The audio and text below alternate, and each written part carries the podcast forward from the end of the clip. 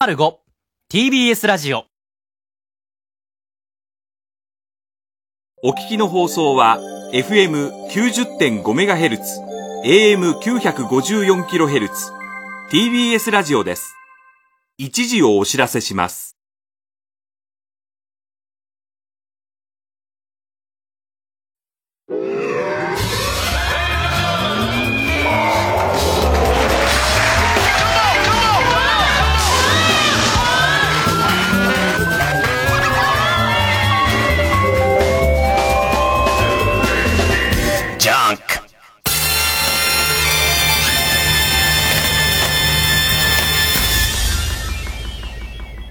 今週気づいたこと。えー、昨日の夜さ、書かなきゃいけない原稿がすごい溜まっててさ、で、珍しくリビングでずっとこうやって原稿書いてたのね。どっから遡ればいいかな。先週さ、テセウスの船をさ、全部録画してあるんだけど、全部録画した上で、それこそこの前に座ってるナオくんとかもすげえ面白いって言うから、1話から全部ちゃんと見よう、ちゃんと見ようと思ってんだけど、どんどん負債が溜まってってる中、うっかり9話だけを見てしまって、で、実はこう番組終わってから、本当に面白いから、きちんと1話から見て最終回に臨んだ方がいいっていうことを散々周りから言われてたの。で、俺の中でも9話だけ見てもそこそこなんかワクワクする。ひどいにわか発言だね。いや、9話だけ見て、あ、これいいんじゃないと思ったから、ね、あ、あ、なるほどね、なるほど、すっげえ上からの。ああ、なるほど、みんな盛り上がってるわけだね。この感じね、って思ったから、ね。えー、じゃあこれは、1話からちゃんと見て、9話つなげて、それでいって、最終話を見ようって思ってたのね。それで、リビングでこうやってパソコン打ってたら、結構な時間10時過ぎぐらいになっちゃって、で、10時過ぎぐらいに、あ、ニュース始まってからニュース見ようってパッてつけたところで、ちょうどセゴドンが刺されてた。あれ？って見て、最初、あれ？な、な、な、なにと思いながら。なんか、お、俺、ちょっと長かったよね。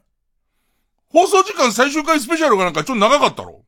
で、なんかちょっとあれ、なんか、なんかドラマなんでやってんだ？みたいなことになって、で、セゴドン刺されてっから、どうしたセゴドンと思って、ね。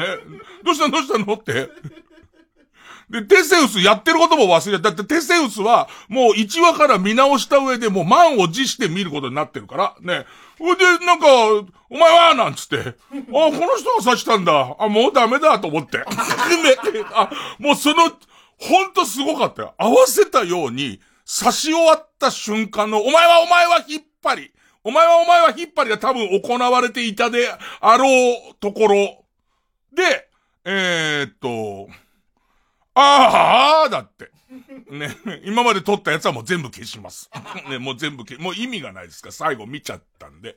で、えー、っと、9話の時点での感想も全然当たってないし、っていうか僕初めましての人でした。ねえーあ、この人出てんだっていう人でしたね。で、あのー逆になんか、ラストシーンに、急に、沢部くんが出てくるんですよ。沢部くんが出てきたことは、ずっと、そのテセウスを見てきた人からしたら、急に沢部みたいな、驚きだったらしいんだけど、俺はそれを見てないからずっと出てたんだろうなと思って、俺の、俺の見てない回にずっと出てたんだろうから、それほど驚かないみたいな。だもう、なん、なんですかね。えー僕の中でのテセウスの船はもうすぐに沈没しました。あの、間違った舵取りをして、完全に沈没したとさ。えーえそんな。月曜ジャンク。月曜ジャンク伊集院光る深夜のバカ力。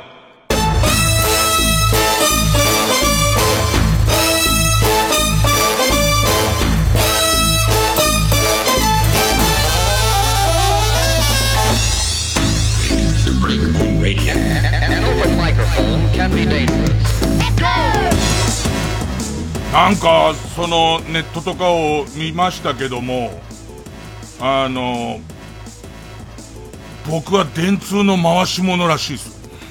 あの、100日後に死ぬワニを、えー電通の命令で、えー世に、ステマってやつです。ステマです。えー世に広める、広めてたみたいです。あの、うぶなふりをして。ねえ。俺の方が驚きましたよ。あの、えー、100日後に死ぬワニのことを僕に最初に教えてくれたやつは、この、えー、新しい構成3人のうちの中でも、一番おとなしくて一番貧乏な大家くんが、こういうの流行ってますよっ、つって、まさか電通があいつだと思わないじゃんか。120円しか持ってないんだ、電通ってって思って。給料日前に120円しか持ってるやつが電通だと思わないから、あいつが面白いって言うからまんまと読んじゃうじゃないですか。電通の手下が俺ってことはあいつが電通ってことでしょ。お前すごいな、牛耳ってんだ、なんか。すげえ牛耳ってんですごいびっくりしちゃって。ねえ。なんかさ、常識で考えろよって。電通の手先として働いてる人間の売れ方として地味じゃねえ俺。すごくそう。だって、冠番組の一つも持たせてもらえないの俺、その、ねここまで、ここまでやって、ワニフィー。俺はワニフィーをいくらもらえるの？ワニフィーを。なんかねどん、どんな顔していい？まあ、その100日後に死ぬワニ。多分30日、30日ちょいぐらいの時に、その、構成の一番下っ端の一番若造の大家くんが、こんなの今流行ってみたいですねって言われて、で、多分その陰で数億もらってんですあいつ。数億もらっておきながら、数億持ってると、俺にさ、そのさ、これ流行ってるんですってねっていう時に、あいつもうすでにもらった数億で送金場だったら、あれ？お前どうした？ってなるじゃん。先週まで120円しか持ってなかったのにもかかわらず、今日送金場ってなんで金払ったん、金が入ったんだってことになるけど、その辺が巧妙だよ。天下の電通は。で、その辺が巧妙で、全部そこを芝居で、俺になんかさりげない、なんかその、えー、うだつの上がらない、一構成志望の少年みたいなふりをしてくるわけですよ。ほんで、もう、まんまとこっちは口車に乗って宣伝しちゃってますから、弱ったもんなんですけど。で、で、まあ、要は100日後になりましたっていう、で、100日後になった途端に、グッズがドーンって販売始まったりとか、えー、っと、映画になりますみたいな。ね。言っときますけど、電通の手先じゃないことの証明になるかどうかわかりませんけど、僕はその、えー、っと、100日後に死ぬワニの映画見に行くやつ、ちょっと腹の底で笑ってますよ。ね。あ、ごめん、主役が舘ひろしだったら見ちゃう。主役のワニ舘ひろしが引き受けたら緑に塗った舘ひろしがもうやりますっていう舞台挨拶だったらむしろ俺は金もらわなくてもみんなに見ようっていう風に宣伝するけれどもグッズも一個も買わねえよ。ね。あのー、手頃な大きさのさ、ワニ人形のさ、えっ、ー、と、ちょっとちっちゃいチェーンでぶら下げる、えっ、と、ぬいぐるみみたいなのあってさ、ピーポくんぐらいの大きさなんだ。だからさ、バックミラーのとことかにさ、あれを引っ掛けるやつとかいたら、お前は死にたいのかってことじゃん。ね、結局のところ、ね。あのー、ワニ、ワニ死ぬし、ね。一緒にネタバレだよみたいなやめてよ。100日後に死ぬワニなんだから、そら、100日経ったから死ぬさ、そんな。ちょっと、歌なしできちんと、これはちょっとね、いろいろ分けて話さないと、いけない。なんかね、えっと、みんなの怒り方が実はバラバラじゃんっていう。みんなの怒り方結構バラバラなんだってなんか。だからもう絶対電通が最初から企画して、これでみんなで金儲けの計画もできてて、でいて、え、いよいよみんなで盛り上げて、えー、100日と同時に、えー、かっぱぎ始めたんだって。ひでえ陰謀だぜっていう怒り方をしてる人から、すげえ好きだったから、もうちょっとその終わりの余韻に浸りたかったのに、なんかああいう感じでセールが始まっちゃうのは勘弁してほしいみたいな、まあなんかわかる、わかる気もするよねっていう人から、あと、なんだろうね。あの、俺の思ってた終わり方と違うっていうね。俺は、あの、いくつかパターン、こういう終わり方っていうパターンは予想してたんだけど、全部、外れて、まあその話もちょっと、じゃあちょっと曲、曲挟んでからやろうか。えー、サニー D サービスで、えー、心に雲を持つ少年。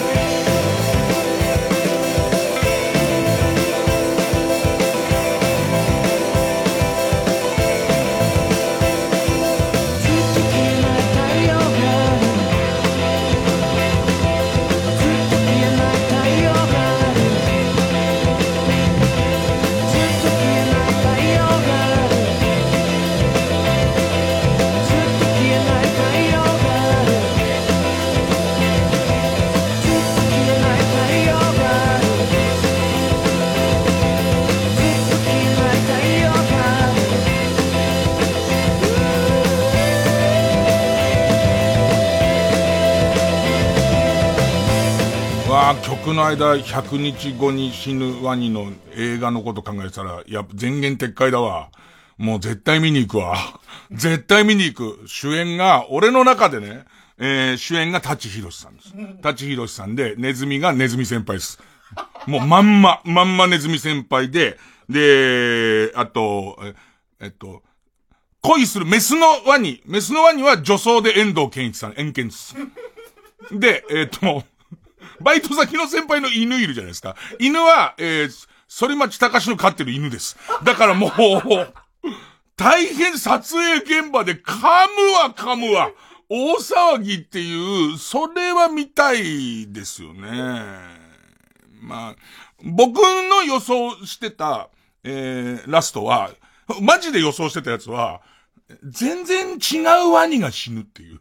別にワニが死ぬって言ってただけで、あれっつって、全然死なねえじゃん、100話でって なってんだけど、最後の方に全然違うワニの死骸あんじゃん、みたいな、ね。よ手前のところで腐敗したワニの死体がそこにあるっていう、ワニ死んでるっていうだけの、えー、パターンと、えー、それから、えー、っと、もう100日後にワニが死ぬってみんな心配してるのに、100日後ちょうどで地球が爆発するっていう、みんなっていう、ね、みんななのっていうパターンね。あと、100日後どうなる、どうなるんだろうなって思ってた俺が死ぬっていう、実際もう、前の日まで全然明るくラジオをやってたのに、急に急に、右のアイホールに棒がぶっさり刺さった形で、ね。で、右のアイホールからつむじに向けて鉄の棒が刺さった形で、俺が死ぬっていう、あの、それぐらいのことをね。あともう一個、えっと、えー、まあ、7時ぐらいに配信されるからすげえ待ってた。6時59分に、やっぱ俺が死ぬって。死に方がまたもう一パターンあるから。え、チュッパチャプスを舐めながらスキップしてたら転んで、それが、えっと、うん、上顎の裏から鼻横を通って脳の大事なところにバッスリ行って、で、急に右手をピンって上げたまま死ぬ。ね、そういう終わり方を予想してましたけど。で、なんかさ、思うんだけど、その、いろんな怒ってる人パターンの中に、ワニが死んだ悲しみを誰かにぶつけなきゃっていう、もう、誰かにぶつけないと自分はこのワニロスを、えー、乗り切ることができないんじゃないかっていう人が、何かそこに穴っぽこ火がありそうなものを見つけちゃって、そこにわーっていっちゃうパターンとか、あと、そもそも、結構多いのは、そもそも、えー、乗り遅れたっていうか、別に乗んなくていいんだよ。乗んなくて全然いいんだけど、乗りたくなきゃ乗んなくて全然よくて、なんかみんな騒いでんな、いけすかねえな、つって今更それを後から乗っかるのもな、っていうテンションでいたところに、えっ、ー、と、こう、陰謀論みたいなのカチってはまるのがあって、すげえこう、エキサイトしているパターンとか、まあ、いろいろあるんだろうね。あの、ちょっと落ち着いたぐらいで、ね、大体さ、真実なんか誰もわかんなくない？それ、本当に電通が動くってことがあんのかどうかもわかんないし、うん、まあ普通に多分あの作者の人が考えて、途中から金になりそうだと思う人とか面白そうだっていう人がついてくるみたいな、そういうパターンなんじゃないのって思うけど、もうちょっと落ち着いた展開で、例えば、えっ、ー、と、きちんと単行本になった上に、えっ、ー、と、その、書いてた時に作者が何を考えてたかみたいな、例えばエッセイが載ってたりとか、もっと言うと、えっ、ー、と、この日、実は、ひよこ何してた？みたいな話とかが書き足されてる単行本が、多少ぼったくりの値段で出てたところで、それが作者が儲けたってそんなみんな怒んないでしょ。ただなんか、急、急すぎねえかっていうのに対して、あまりに、こう、もに服す間も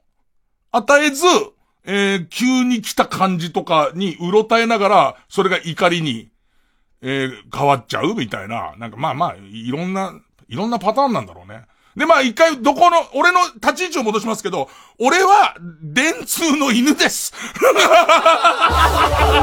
お前ら、金玉ジャグジーも買えよ金玉ジャグジーなんで踊んねえんだよ俺が、俺がここまで俺がだよ。え、この輪に踊らしたのに、金玉ジャグジー一台も売れてねえみたいなの。ジャンク TBS ラジオジャンクこの時間は小学館中外製薬積水ハウス不動産東京神奈川賃貸営業部マルハニチロ伊藤園ホテルズ他各社の提供でお送りしますよし薬屋この料理を毒味してくれはあ、この味は。問題ないな人士様、これは毒です。え？薬草マニアの少女が高級の事件を解決。薬屋の独り言。マオマオの高級謎解き手帳。小学館から絶賛発売中。マスコミ系の会社も受けようと思ってて、中外製薬じゃなくて？そっちも興味あるんですか？華やかそうだなみたいな。浅いですよね。浅くていいんじゃないですか？え？浅い海の方が遠くまで歩いていける。うん。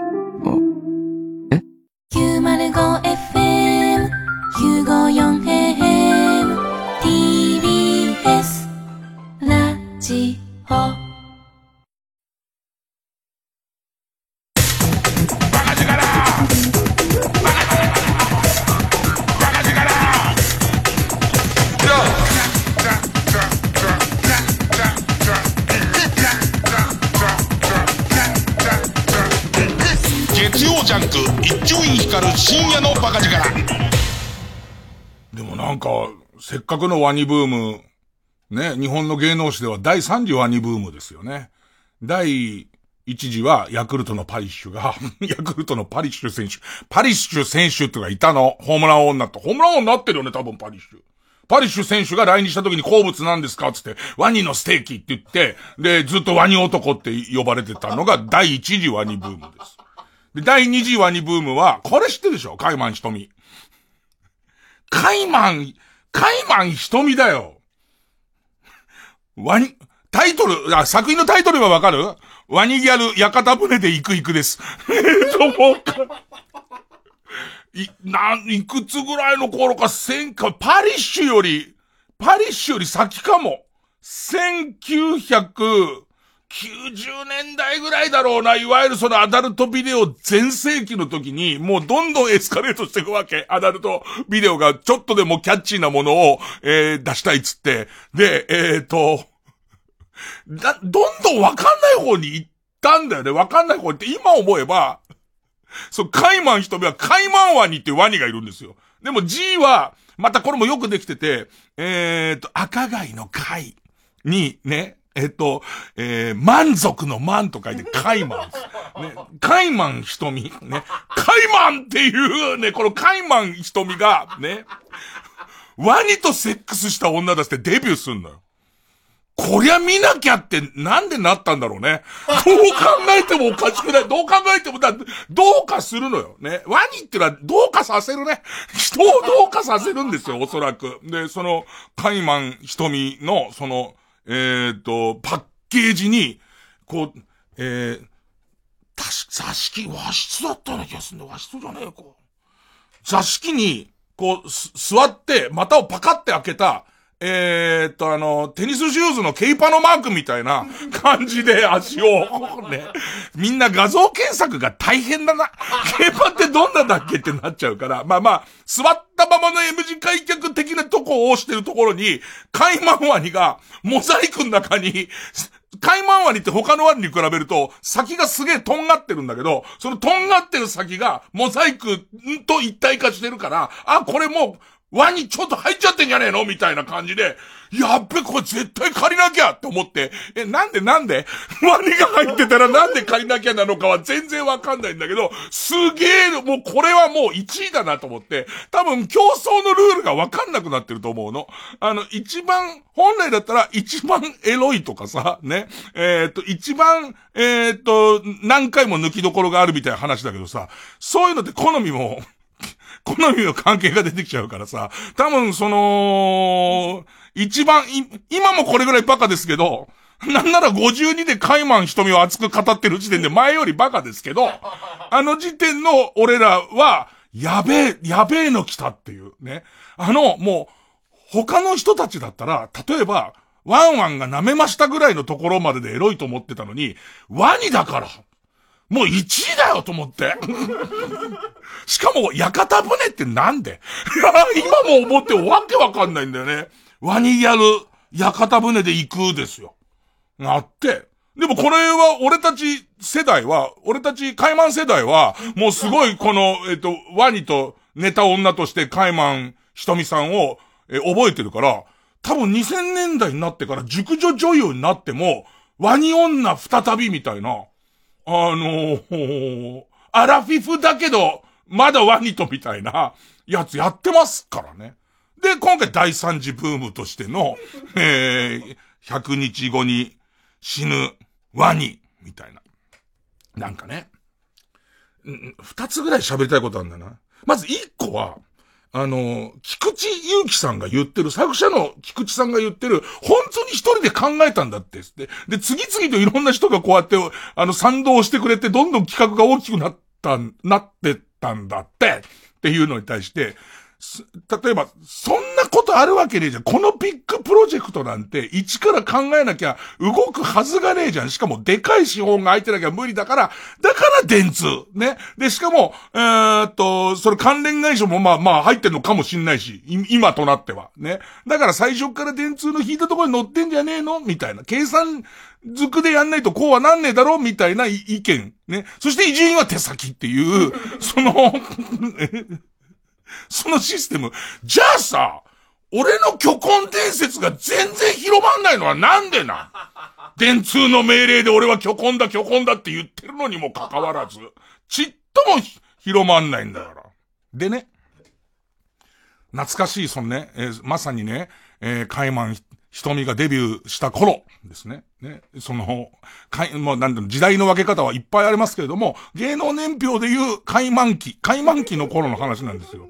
1900多分あれも90年ぐらい。開満が90年ですか。じゃあ、えっと、プレカイマンぐらいの時期なんですけどね。僕はその当時、えー、っと、オールナイトニッポンっていう番組でデビューしたんですよ。で、えー、っと、20、20、えー、二十歳の終わり、10月だからまだ二十歳で多分デビューして、おそらく21から僕は俺ら日本をやってるんですけども、そこでまあずっと知名度がないから、オールナイト日本何か仕掛けなきゃ終わっちゃうんですよ。誰も知らない、ね。ほぼほぼ個人事務所のおじさんだ。個人事務所のお兄ちゃんだから、もう終わっちゃうわけですよ。で、えー、っと、その時は僕は、落語家をやりながら落語家ってことは隠して、オペラ漫談っていう謎の替え歌と一人芝居のおじさんなんです。まあ、お兄さんなんです。で、その中で、たまたまフリートークの中で、アイドル好きだったから、映画監督の大島なぎささんっているじゃん。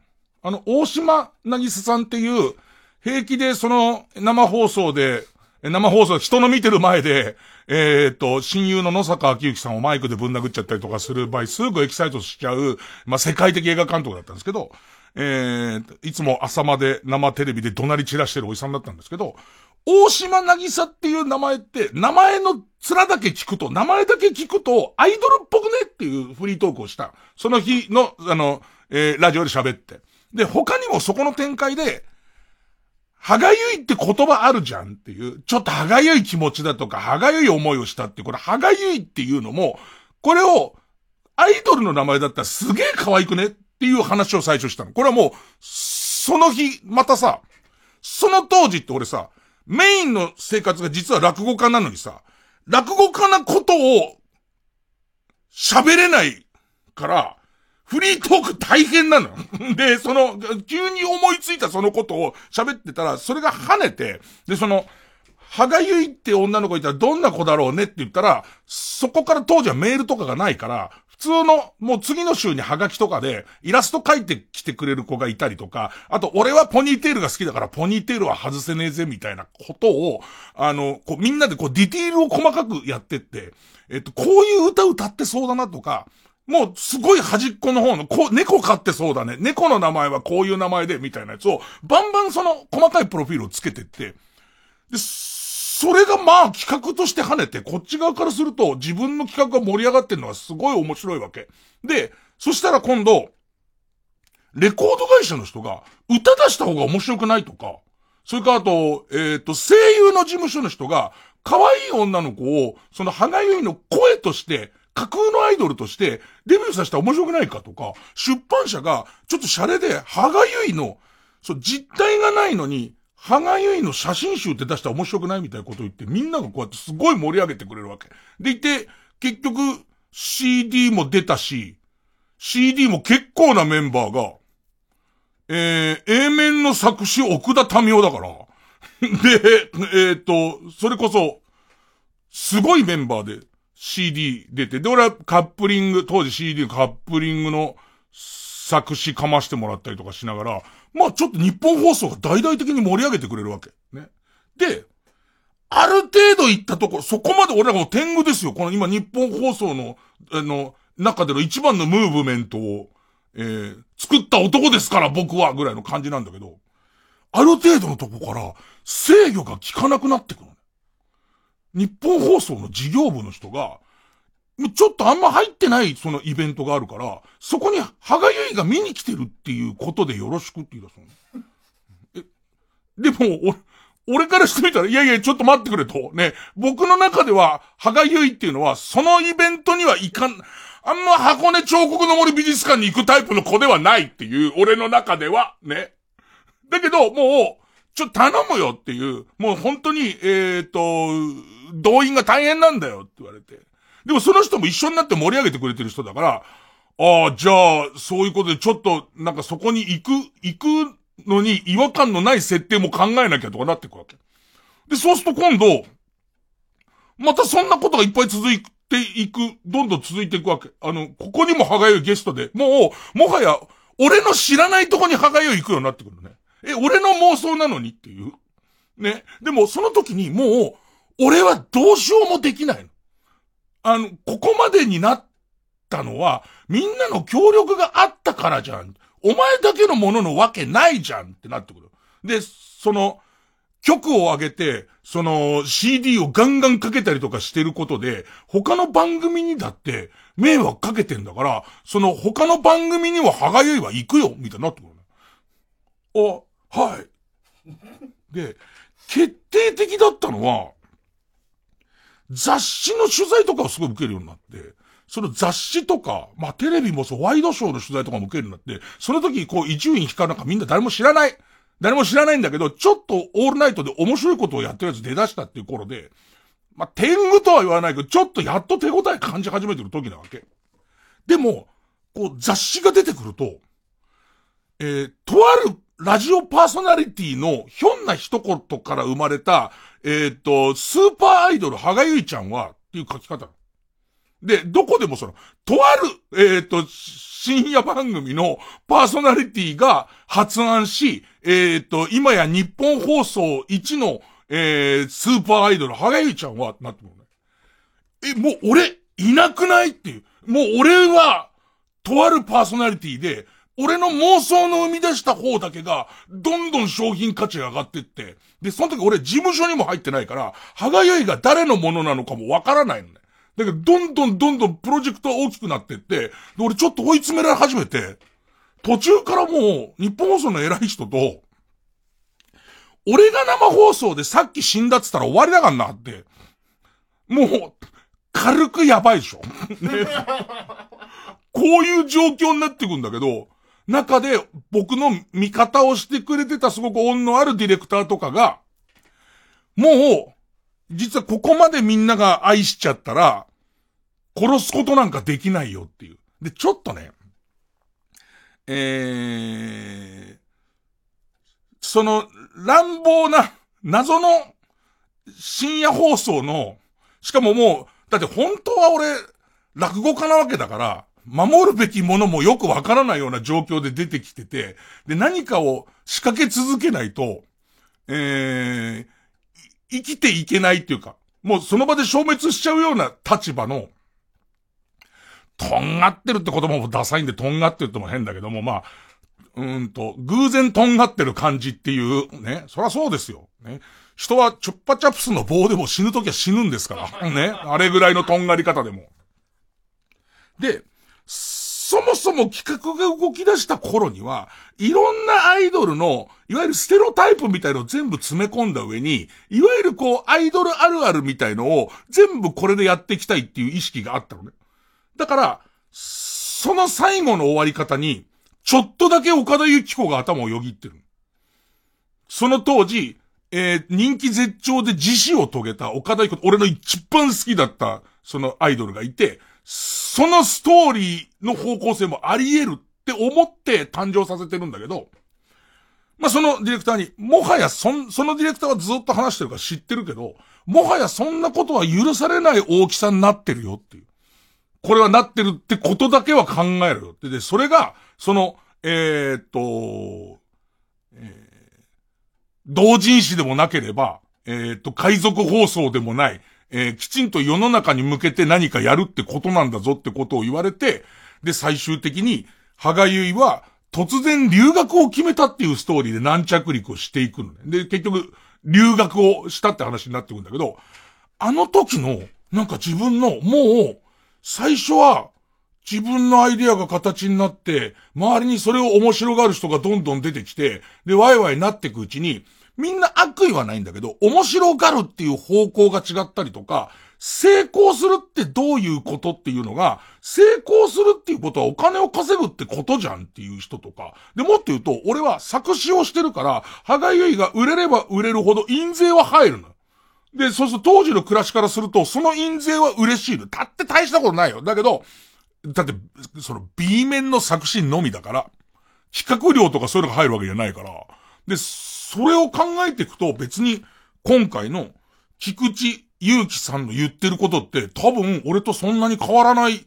俺より規模が全然でかいけど、俺とあんま変わらない話だと思うんだよね。最初面白いよねつって周りの面白い面白いつってることが、どれぐらい菊池祐希さんが最終段階でこの死んだ日にドンでグッズがバーンって発売されたりすることを、えー、え、に危機を感じてたかはわからない。わから、ほら本人聞かなきゃわからないけれども、ただ世の中はこういうことが起こるっていうのは、ちょっと自分で体験してるから、なんかそ、それは、あの、まあ、僕は電通の回し物なんで、こういうストーリーを電通が言えって言われてるんですけどね。そのご褒美にお金をしこたま。しこたま。下手したら8000円から9500円ぐらいもらえるから。ねえ、それで言ってるだけですけどね。ジャンク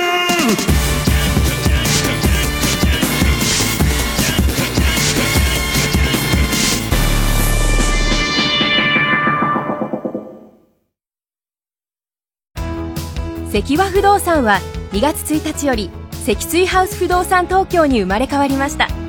ただし社名が変わってもやることは変わりません。引き続きあなたのお部屋探しパートナーとしてバックアップいたします。神奈川でのお部屋探しはぜひ積水ハウス不動産東京へ。囚われたチャーハンを助けに向かったマルハニチーロ。脱出する2人に大量の米粒が立ちはだかる。その時チャーハンの力が火を吹く。次回「パイレーツマルハニチーロ」チャーハン秘伝奥義煽り炒め。洗い物は俺に任せろ。マルハニチロ世界800万人が熱狂したドラムタオ。今年の新作は祭りが響くと書いて最強 TBS ラジオ公演で7月16日から18日まで文化村オーチャードホールで開催します。詳しくは TBS ラジオのホームページイベント情報をご覧ください。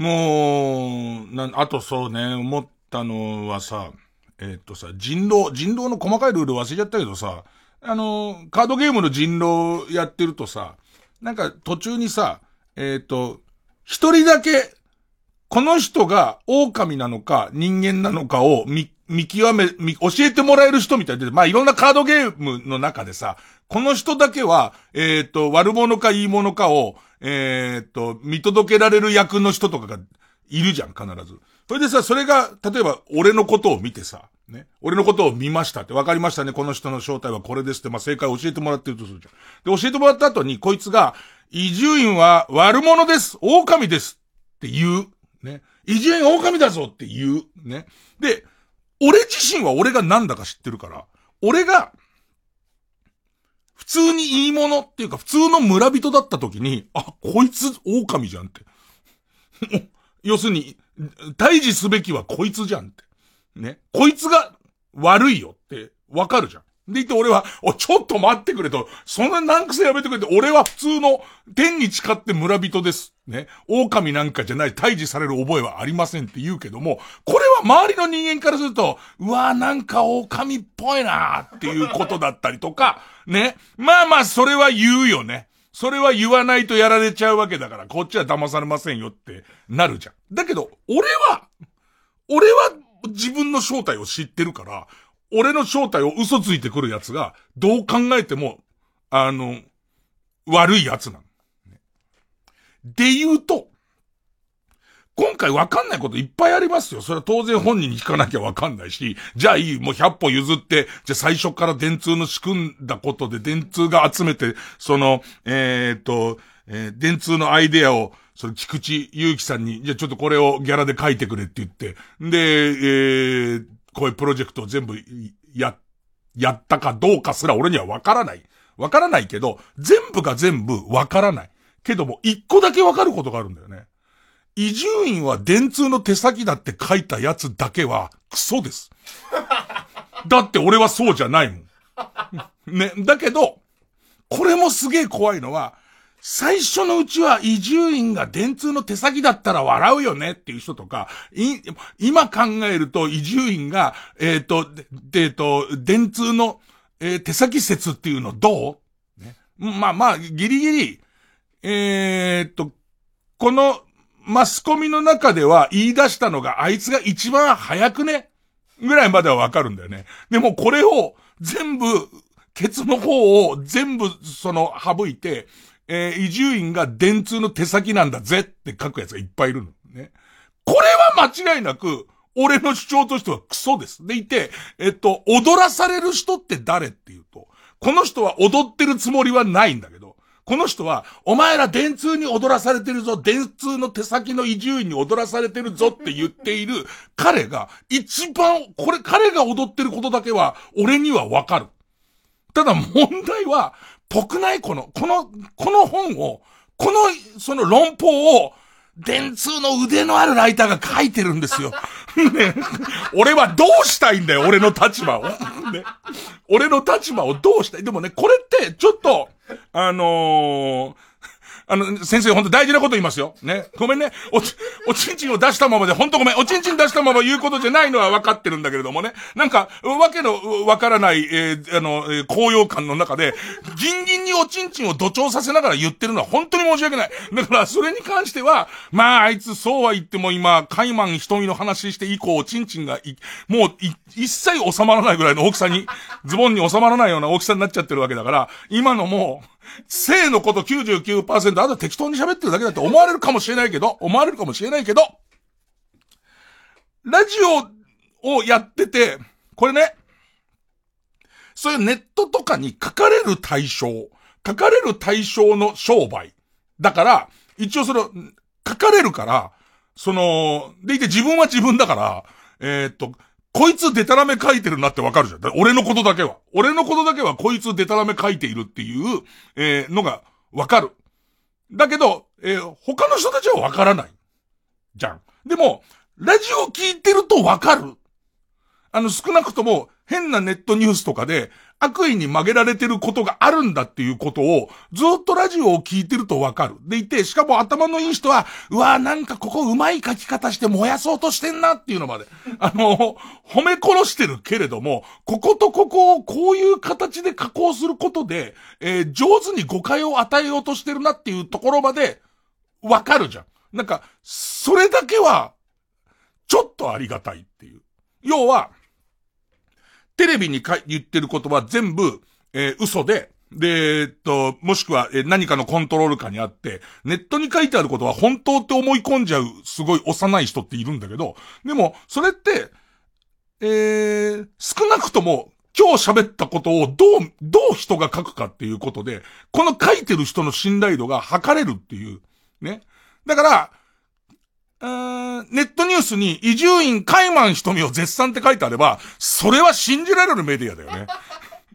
移住院がカイマン、カイマン瞳のジャケットに関して、その、えー、カイマン瞳のデビュー作の、えー、っと、ワニギャル、屋形船で行く行くを、もっと言うとね、本当に信用できるメディアは、メディアは、あの、ワニギャル、屋形船で行くであって、行く行くではないですっていう。ちゃんと修正を入れ正しいタイトルを。言います。入江さんちょっと間違っちゃう。途中で思い出した。あれ？行くだっけな？行く行くだっけな？って確かね、行く一回なんです。ここをきちんと書いてくる。ね、え、書いてくるネットニュースが僕はあるならば、ね、そのネットニュースがおそらく、海満瞳についてだけは正しいです。わかること、え、その、えっ、ー、と、ネットニュースが出た時に、あの、わかることは、えっ、ー、と、このライター、海満世代だなっていう。カイマン瞳で抜いたなっていうことはまあ間違いなくわかると思うね。だなんかね、あのー、思った以上に100日後に死ぬワニの100日後後は学ぶことが多くて、なんかさ、えっと、いろんな用語派とかいるけど、な、作者が金稼いで何が悪いみたいな論調とはちょっと違うんだよね。いやいや、作者は金稼いでいいんだけど、稼ぎ方が自分の、その好みの稼ぎ方だったらよかったのにとはみんな思うって。絶対に。さっき言ったように、グッズの出し方がこういうタイミングでこう出してくれたら、もしくはこういうグッズを出してくれたら、それがいくら売れても全然構わないし、例えばその、えっ、ー、と、単行本に、えー、と、何種類かあろうが、それはみんな構わなかったんだと思うんだよね。だから、稼ぐのは問題ないけれども、結果、この今、騒ぎになっちゃってるイベントの数々とか、グッズ展開の数々は、クソダサいっていう。ねえ、それは、クソダサいと思、俺を含め、このやり方はクソダサいと思った人がいっぱいいるっていうことだと思うんだよね。だけど、なんか、それをこう広げすぎて、その陰謀説から、えー、と、その作者の発想みたいなものまで全部否定しちゃうとなると、もう一番踊らされてることにならないかっていう。じゃあ、吉ン電、電通が全部やってたとして、今まで楽しんでたんなら、それはちょっと切り離して考えた方が良くないかっていう。だって、そんな自分のダメさを認めちゃうのも変な話じゃんっていう。あとは多分今、ホットワードでカイマン瞳がすごい勢いで上がってると思いますよ。分かってないんですよ、みんな。100日後のワニを電通が仕掛けた時点で、本当の本丸はカイマン瞳の再デビューですよ。本丸は、電通が今一番仕掛けようとして、俺をね、伊集院お前の口はうちが買ったぜっていう。俺たちに歯向かったら二度とテレビには出れないんだ。それよりお前ももともと嫌いじゃないだろう、カイマン瞳。いや、僕あんまり、ほんと実は清純派の方が好きで、森村アスカっていう、ラッコ組の森村アスカっていう子がすごい好きで、一緒のイベントで、こう、一緒のイベントで隣にいた時にすごいいい匂いがしたから、早く帰って抜かないとってすごい思いながらイベントをやってたから、土地にまくったぐらい森村アスカがすごい好きだったんですけど、うるさい電通が言うんだカイマン瞳大ブームに向けて、お前はそのパーツの一つを担えっていう、このでかい陰謀にみんな気づいてない。そこが恐ろしい。これね、あの、命を狙われたんじゃなくて、射精。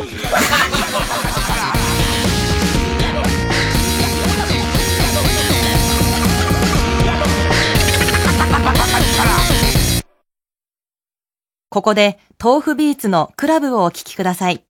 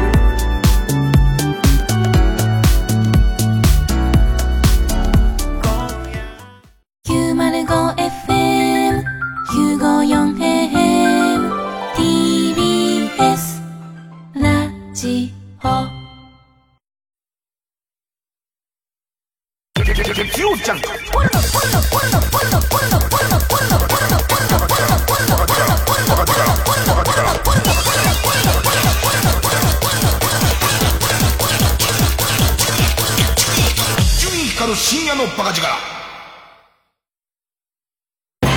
次のメロディーを覚えれば、あなたも今日から旅上手カラオケ卓球食べ放題など、いろいろついた温泉宿が、学生一泊、税別5800円から。それでは行きます。いい湯加減旅加減伊藤園ホテルズ詳しくはウェブで。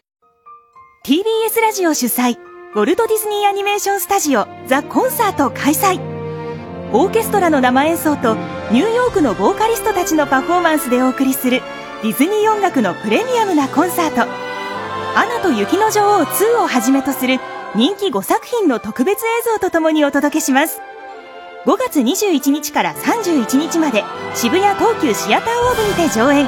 詳しくは TBS ラジオイベントページまで。TBS ラジオジャンク。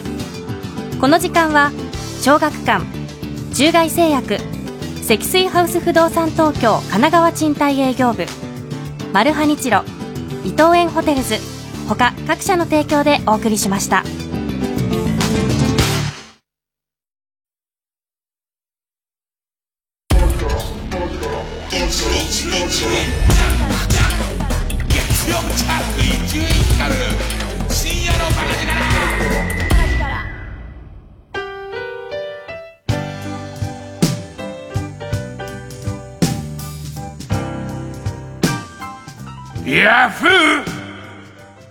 クソブクロー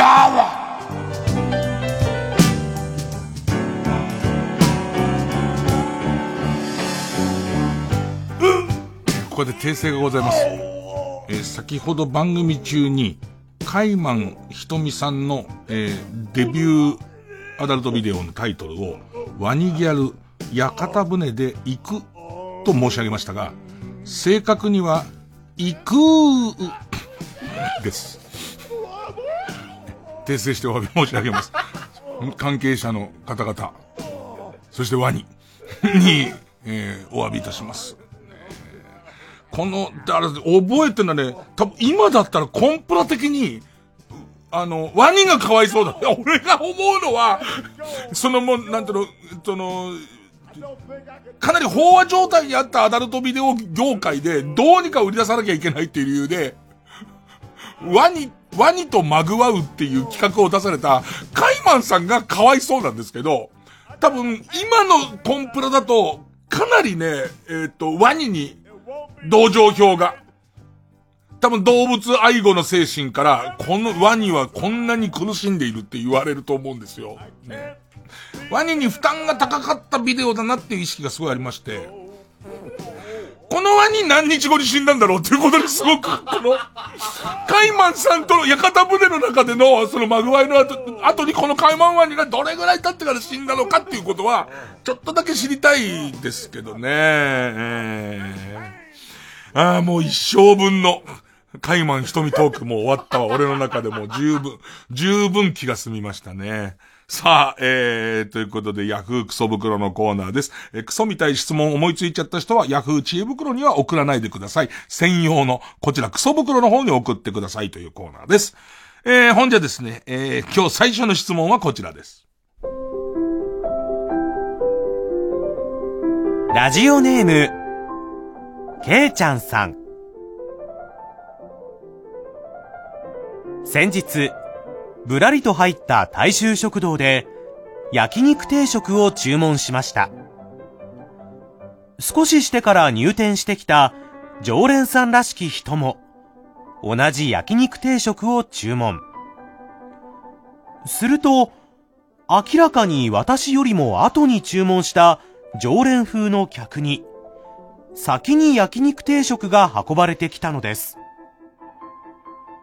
そしてしばらくして、私に焼肉定食が運ばれてきました。私は、無性に腹が立ってしまい、箸をつけずに、お金を払って店を出ました。店主は反省した様子はなく、あっけに取られたような態度でした。私はその帰りの電車で、見知らぬ女性のお尻を触って帰ったのですが、このケースだと犯罪になりませんよね。なりますよ。ねえ。もうなります。えー、ねえ。焼肉定食を、まあ、よくあることですけどね。なんか、常連の人のが早く来ちゃったみたいなよくあることなんですね。で、お腹立ちはわかりますけれども、関係ねえしね。その後だと全然関係ないんで、えー、あの、思いっきり犯罪になります。さあ、えー、続いての質問こちらです。ラジオネーム、そろそろ旧姓中山さん。ドラえもんに関する質問です。のび太の結婚相手が、ジャイ子から静香ちゃんへと歴史改変されると、のび太の子孫であるせわしくんは生まれないことになってしまいそうです。せわしくんはこれについて、東京から大阪への移動の例えを用いて、道筋や乗り方を変えても、方角さえ正しければ大阪につけるから大丈夫。と説明しています。しかし、祖先の組み合わせが変われば、遺伝子の構成が変わるわけですから、この論理を成立させるには、せわしくんの送り込んだドラえもんの力で、静香ちゃんとのび太くんが結婚したならば、のび太はジャイ子と不倫の末に隠し子を設け、その子孫がセワシ君とならなければいけないのです。第1話で、のび太とジャイ子が結婚した写真が出てきますが、随分と子沢山でしたよね。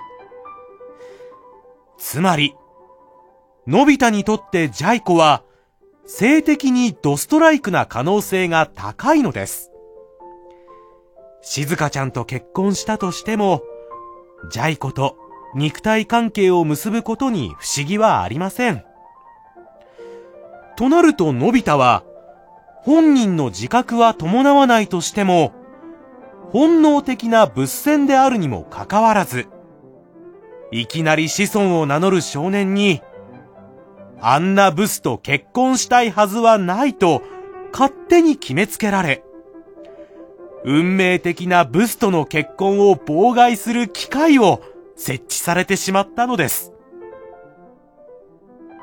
そういった観点でドラえもんを見ると、哀れで哀れで、耐えられません。他に、おすすめの漫画があれば、教えてください。多分、テセウスの船の原作ってこういう話でしょ。おそらく似た系統のやつだと思いますよ。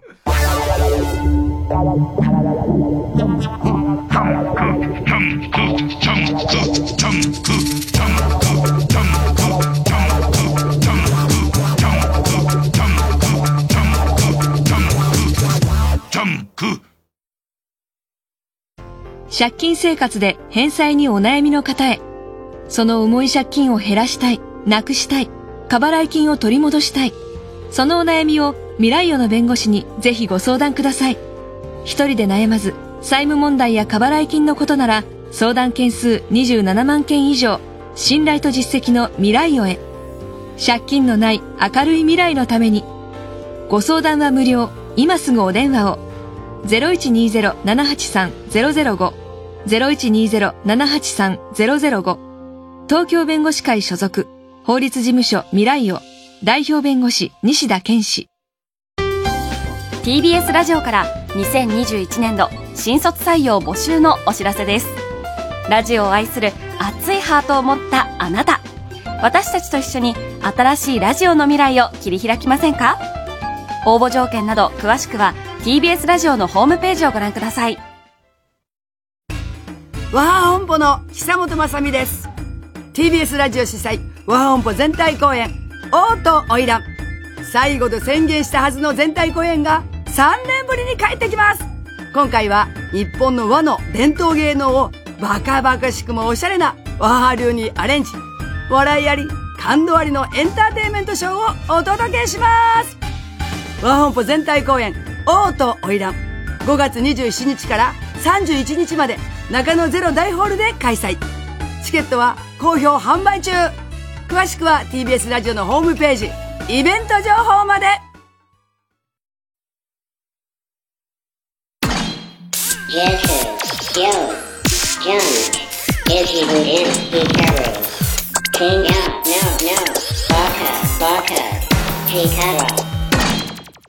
しかし、このドラえもんの説すごいよね。納得しかないよね。そうなんでね、ドラえもんって第1話で、まあ、ドラえもん来た時に、セワシ君が連れてくんだよね。でいて、なんでっつったら、このままだとジャイコと結婚しちゃうからっつって、で、その、確かに結婚写真もあって、尻に敷かれてるのび太くんと、結構な数の子供みたいな、そんな写真があった。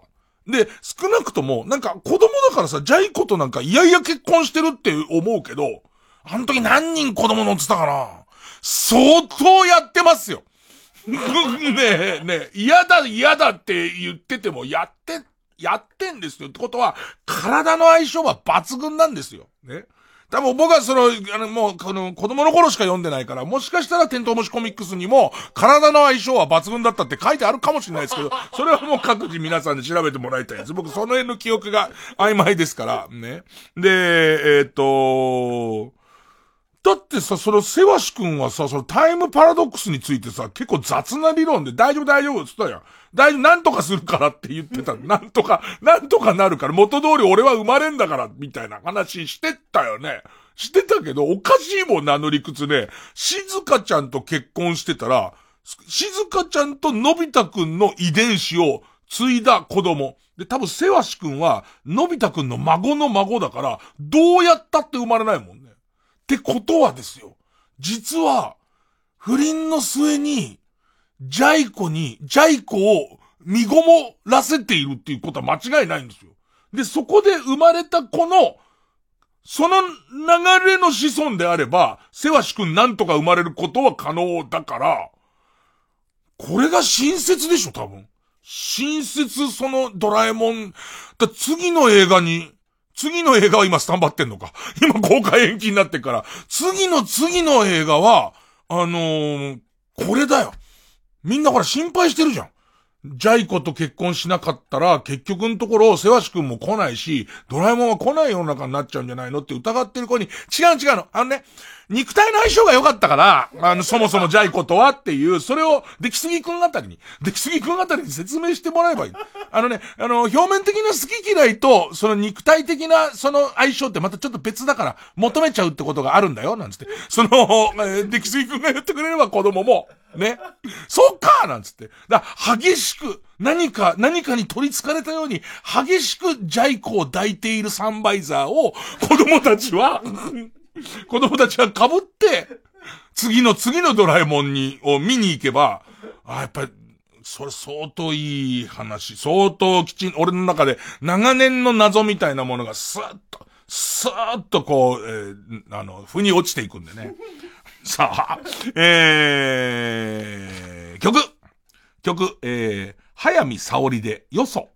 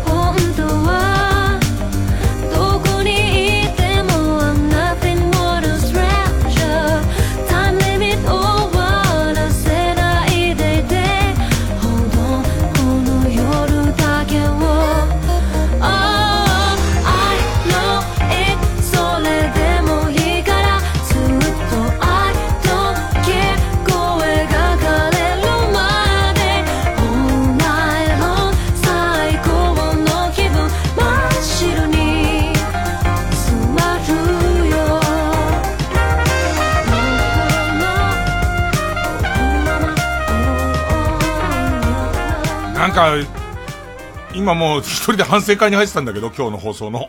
ね反省会に入ってたんだけども、カイマン瞳の話が長い。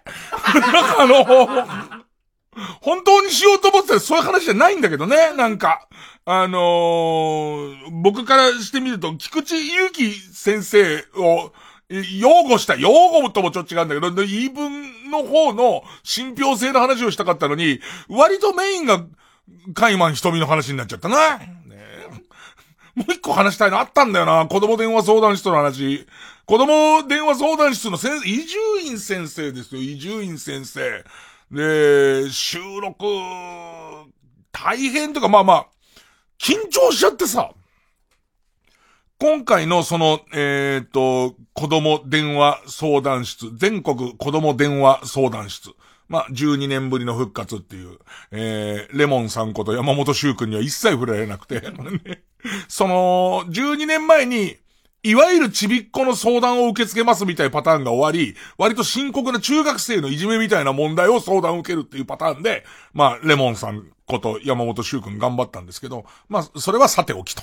それはさておき、久々復活します。一夜限りの、一日限りの、えー復活をしますっていうことで、俺さ、なんかさ、ちゃんと子育てをしてる、俺と、えー、52歳、俺と同級生とかで、ちゃんと子育てをしてる人たちって、ある意味実践をやってるから、なん、なんつうの、手加減もわかるし、あと、さじ加減もわかると思うんだけど、俺さ、してない分緊張しちゃってさ、なんかこう、しっかりしなきゃみたいな。大人の代表としてしっかりしなきゃっていう、その、過度な責任感に、あの、包まれちゃって、こういうのが最悪でさ、過度な責任感を持って挑んだ感じってさ、ちょっとさ、いいことに聞こえるじゃん。ね。背負いきれない責任感で膝やっちゃってっから、これって最悪じゃん。ね。追ってくれなんか誰も言ってねえんだからね。その、そなんだかわかんないさ、えー、古代妄想と被害妄想のブレンドしたやつをさ、担いじゃってるわけ。だから、子供にとにかくわかる言葉で、きちん、しかも、わか、子供にわかる言葉で、正しい答えを、しかも、えーっと、子供扱いせずに、えー、出さなければいけないみたいな。そういう意識なわけ。で、しかもやり方が、今回はおはがきお手紙で、まあ、一応こう相談乗ってくださいってのが来ました。で、それをスタッフが選びました。で、選んだやつを俺たちは知らされてないの。だから、ぶっつけな、ぶっつけです、その場で、もしもしーなんつって。で、いて、お名前は何て言うんですか？なんつって。で、もうその場で、じゃあ、えっ、と、相談したいこと何ですか？みたいなのを言われちゃって、そこで初めて聞くわけ。で、俺も番組後で、ダイヤル、ダイヤル、ダイヤル、ダイヤルってる時点で、子供ってダイヤルわかんなくないつって。まず、いち早くダイヤルとは何かを、何かをきちんと説明しなきゃいけねえんじゃねえかみたいなのでビビってるうちに、なんかこう、番組始まっちゃって、で、上手に挨拶もできないまま、最初のこの質問が、なんで、心は見えないんですかっていう。で、しかもそれもさ、なんで心は見えないんですか？っていう、ちょっとポエムっぽいところで質問終わってくれればいいんだけど、えー、テレビで手術のシーンとかを見て、お腹を切ってもそこには肉は見えるけれども、心が見えない。なんでですか？つって、もうその時点で、俺と赤江玉緒さんと、赤江玉緒先生、伊集院光先生と、あと、体操の吉尾兄さんの3人が先生でいるんだけど、3人とももう絶対俺当てんなよっていう、目をかあと、その電話受けるお姉さん、お姉さん、お姉さんはもう12年前の段階から、お姉さんやってんだけど、ね。で、俺も目伏せながら絶対来んなよって。じゃあ、最初は、伊集院先生って言われちゃって、もう全然、もう、子供、心はなんで見えないの？みたいなの。俺の中で、12年前の子供電話相談室聞いてる時にすごい思ってたのは、なんかさ、シンクってねえ答えで先生ってごまかすじゃん。ね？ね？あれは良くないって思ってたの。あれは絶対良くないよ。だから問題を少しずつすり替えながら、シンクはね答えで、無理やり子供に忖度させて、ね、わかった？なんて聞いて、わかったね？わかったよね？っていう感じで。いや、あの、優しい声で、なになにちゃん、わかった？って言って、はい。よくわかりました。って言わせて終わるあのパターンはダメだと思うけど、ああなるね。ああなる。なんか俺もこねくってるうちにわかんなくなっちゃってさ、なんかこう、えっと、心の色が、心が見えちゃ、の色が見えちゃったらさ、恥ずかしいからじゃないかな、なんつって。最初。ね。先生思うんだけどさ、あの、えっと、先生がね、怒ってる時は、えっと、心は青で、で、えっと、喜んでる時は何色ってって、あの、なるから、それが人に見えちゃうと恥ずかしいじゃないだからなんじゃないかなはあ。ああ、全然死んでて。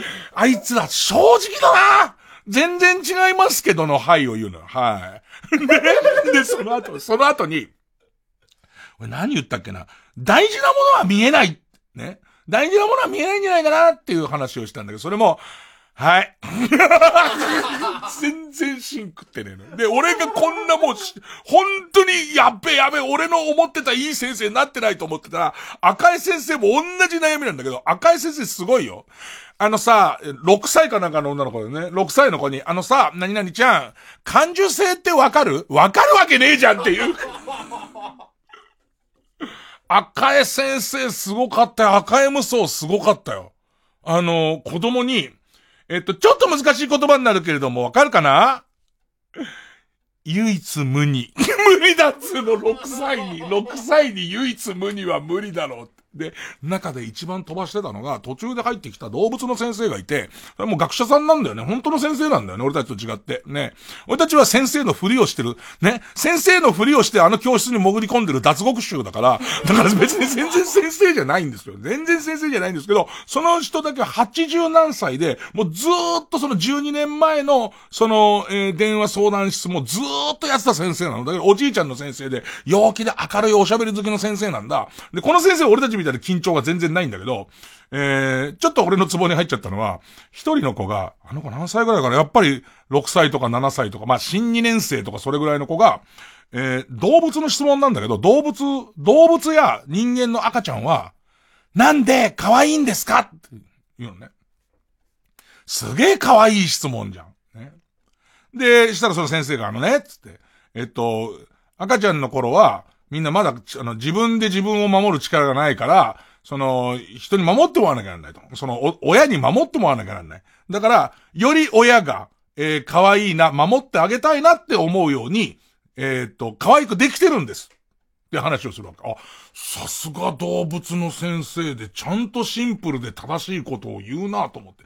このスピードで、80いくつで、このレスポンスで正しい答えをしかも、子供にわかる言い方でやれんだって思ったら、その先生エンジンに火が入っちゃったんだと思うね。まあ、孫とかも3歳ぐらいまではすごい可愛いけど、まあ、知恵がつき始めると、おじいちゃんが臭いだとか言うようになるよね。なんで言ったそれ？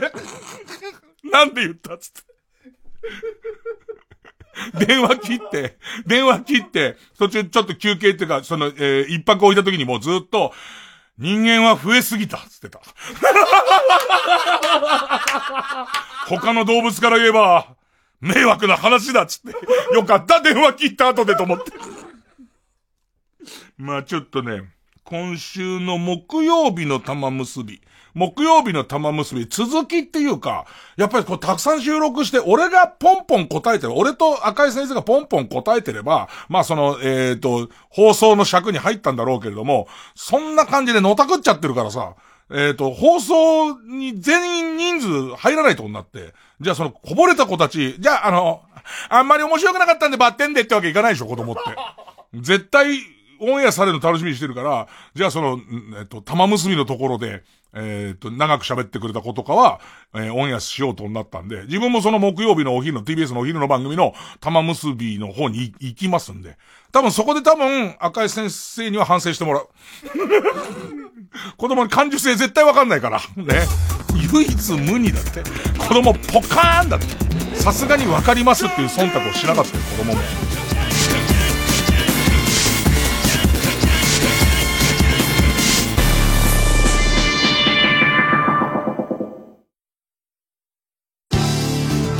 TBS ラジオジャンク。この時間は小学館中外製薬積水ハウス不動産東京神奈川賃貸営業部。マルハニチロ伊藤園ホテルズ。他各社の提供でお送りします。コロコロ兄貴春号は？魔神英雄伝ワタル書き下ろし特大ポスターに復活特別漫画 PC エンジンミニステッカー。グランダー武蔵。復活漫画も。コロコロ兄貴春号好評発売中。小学館スマホの悲劇は終わっていなかった。やっと会いに来てくれましたね。加賀谷学さん。相手は何人も人を殺してる凶悪犯ですよ。謎の犯罪者 M が引き起こす事件の数々。そして解決のために手を組んだのは禁断の協力者。殺したのは M ですよ。なんで私が狙われるの？M は誰なのか。千葉雄大白石麻衣成田凌。スマホを落としただけなのに囚われの殺人鬼。大ヒット上映中。みのり実はさ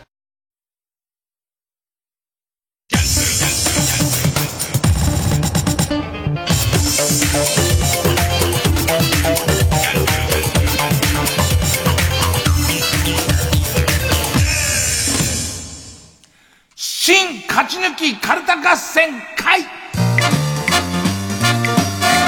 あいつの頭はゆえよ肝心まあ、あの、伊集院先生に質問をしてくれた、6歳、7歳、8歳、9歳ぐらいのちびっ子たちはさ、自分たちが寝静まった後でさ、あの先生がカイマン瞳をこんなに熱く語ってるとは思わないだろうね。まあまあ、カイマン瞳がわからないとは思うけどもね。ええワニさんと、ワニさんを、えー、膣内に、わかんねえよ、もう。膣内にじゃねえよ。さあ、えー、新勝ち抜きカルタ合戦会。えー、番組オリジナルのカルタを作ろうというコーナーだね。カルタ遊んだことあるかな？えー、もうちびっこが楽しくいろんなことを学習できるカルタ。そういうカルタを作っちゃうコーナーだよ。えー、このコーナーは毎回2つのテーマのカルタが戦って生放送で番組を聞いている皆さんからのメール投票で勝ち負けを決めます。で、対戦するのは前の週に勝ち抜いてきた強いカルタと、えー現在たくさんのテーマを同時に募集している予選ブロックの中で盛り上がっているチャレンジャーの楽しいカルタです。勝つごとに、あ行が家行、えー家行が作業と進んで負けると予選ブロックに戻ります。で、和行まで勝ち抜ければカルタは完成でゴールインです。えー、3連敗するとテーマは消滅になります。まあ、3連敗とか消滅とかちょっと難しい、あの、言葉だと思うけれども、まあ、まあ、あのわかんないよって文句を言うよりもね、なんていうのかな、えー、君らは、えー、お父さんの主因の回数が一回多いっていうだけで、えー、ティッシュの中で一生終えてたはずの命なんだ。だから、えー、あの、わかんない文句言うんじゃねえよ、お前ら。んなさあ、えー、ということでですね、えー、今週の対戦カード、まずは勝ち抜き中のこちらからです。目覚ましテレビの占いコーナーで、サソリ座が12位の時に書かれている言葉がテーマの、今日のサソリ座12位カルタ。えー、今週は他行のカルタになります。えー、対する予選ブロックから登場のカルタは、自己物件情報公開サイト、大島テルに乗るほどではないが、嫌な不動産物件が載っているサイト、小島テルを作ろうというテーマの、小島テル、ちょいコア物件カルタ。えー、今週は、あ行。まだ勝ってないってことですね。えー、あ行になります。それでいきます。まずはこちら。今日のサソリ座12位カルタ。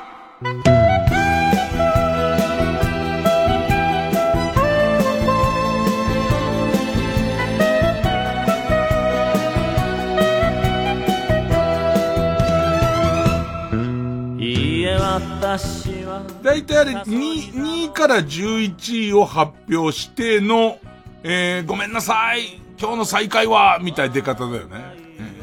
えー、ペンネーム。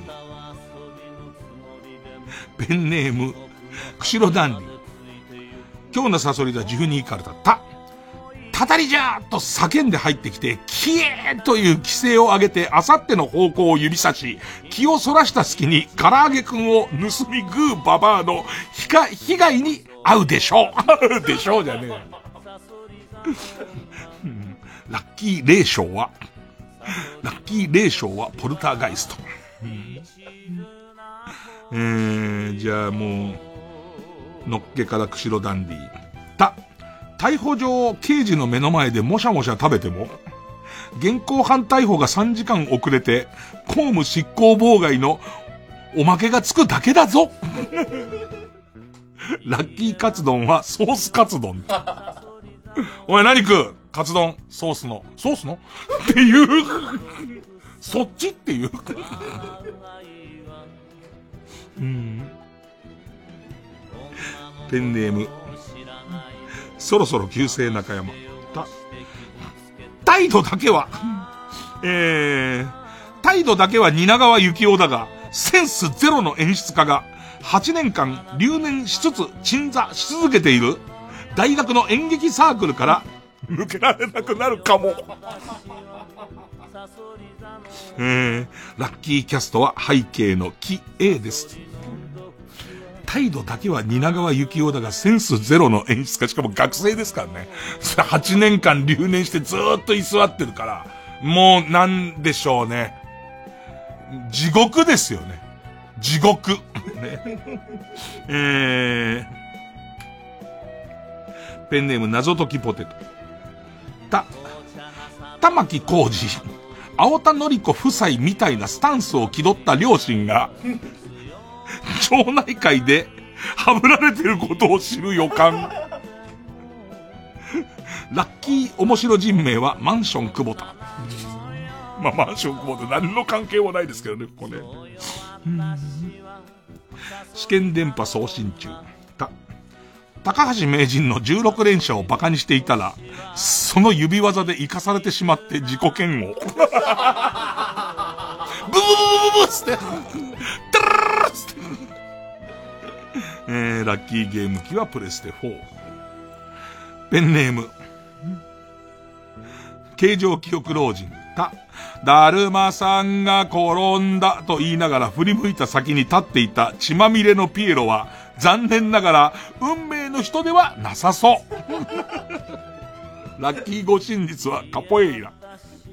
でもさ、すごいよね。だるまさん転んだで振り向いて血まみれのピエロいて、こいつが自分の運命を左右しなかったのは、むしろラッキーだよね。どうやったってこいつは運命の人だよ。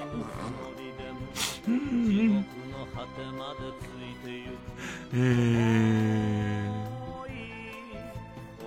ー、ペンネーム、形状記憶老人採用数多いな。た、段ボールで組み立てたオナホールに、ニンテンドースイッチを連動させた次世代型のオナに、通称、ニンテンドーラボニーを、ニンテンドーラボニーを試みるも、段ボールの断面で、人がズタズタに。ま、12位だからな。12位だから。えー、ラッキーアイテムは、泌尿器からもらった、泌尿器科からもらった塗り薬。えー、もう言っちゃおう、形状記憶老人3連発。高木さやが差し入れしてくれた手作り七草貝を高木さやが差し入れてくれた手作り七草貝をうっかり食べてしまったせいで、しばらくうちには帰れない。ラッキーフード。臭い飯っていう。えー、ペンネーム人六さんの宴。た。たい焼きは頭から食べる派？尻尾から食べる派？という具にもつかない質問をしたりされたりしている奴こそがリア充なのだ。なのだと、護送者の中で気づくであろう。そっかー、なんつってね。そっかー、つって。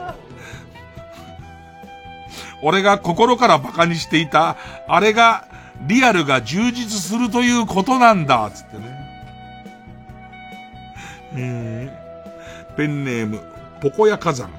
た、立ち食い蕎麦屋で食事を済ませ、店を出る際に何気なく発したごちそうさましたという言葉が、後に全世界を巻き込む大トラブルのもとに、ラッキーパーソンはオバマ前大統領。なんだろうね。ごちそうさまでしたつって。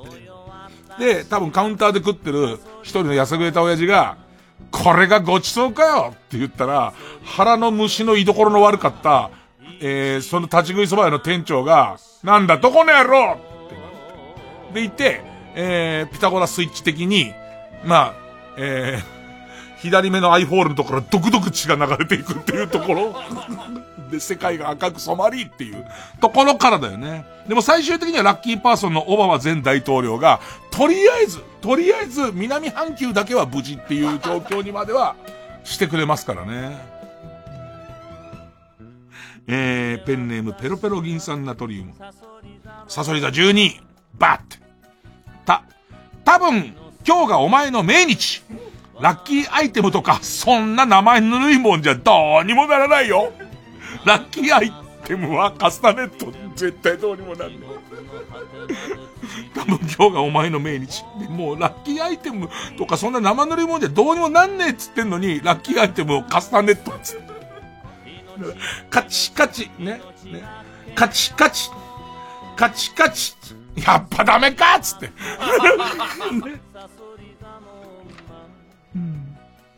えー、ペンネームキャンディーウォーホール。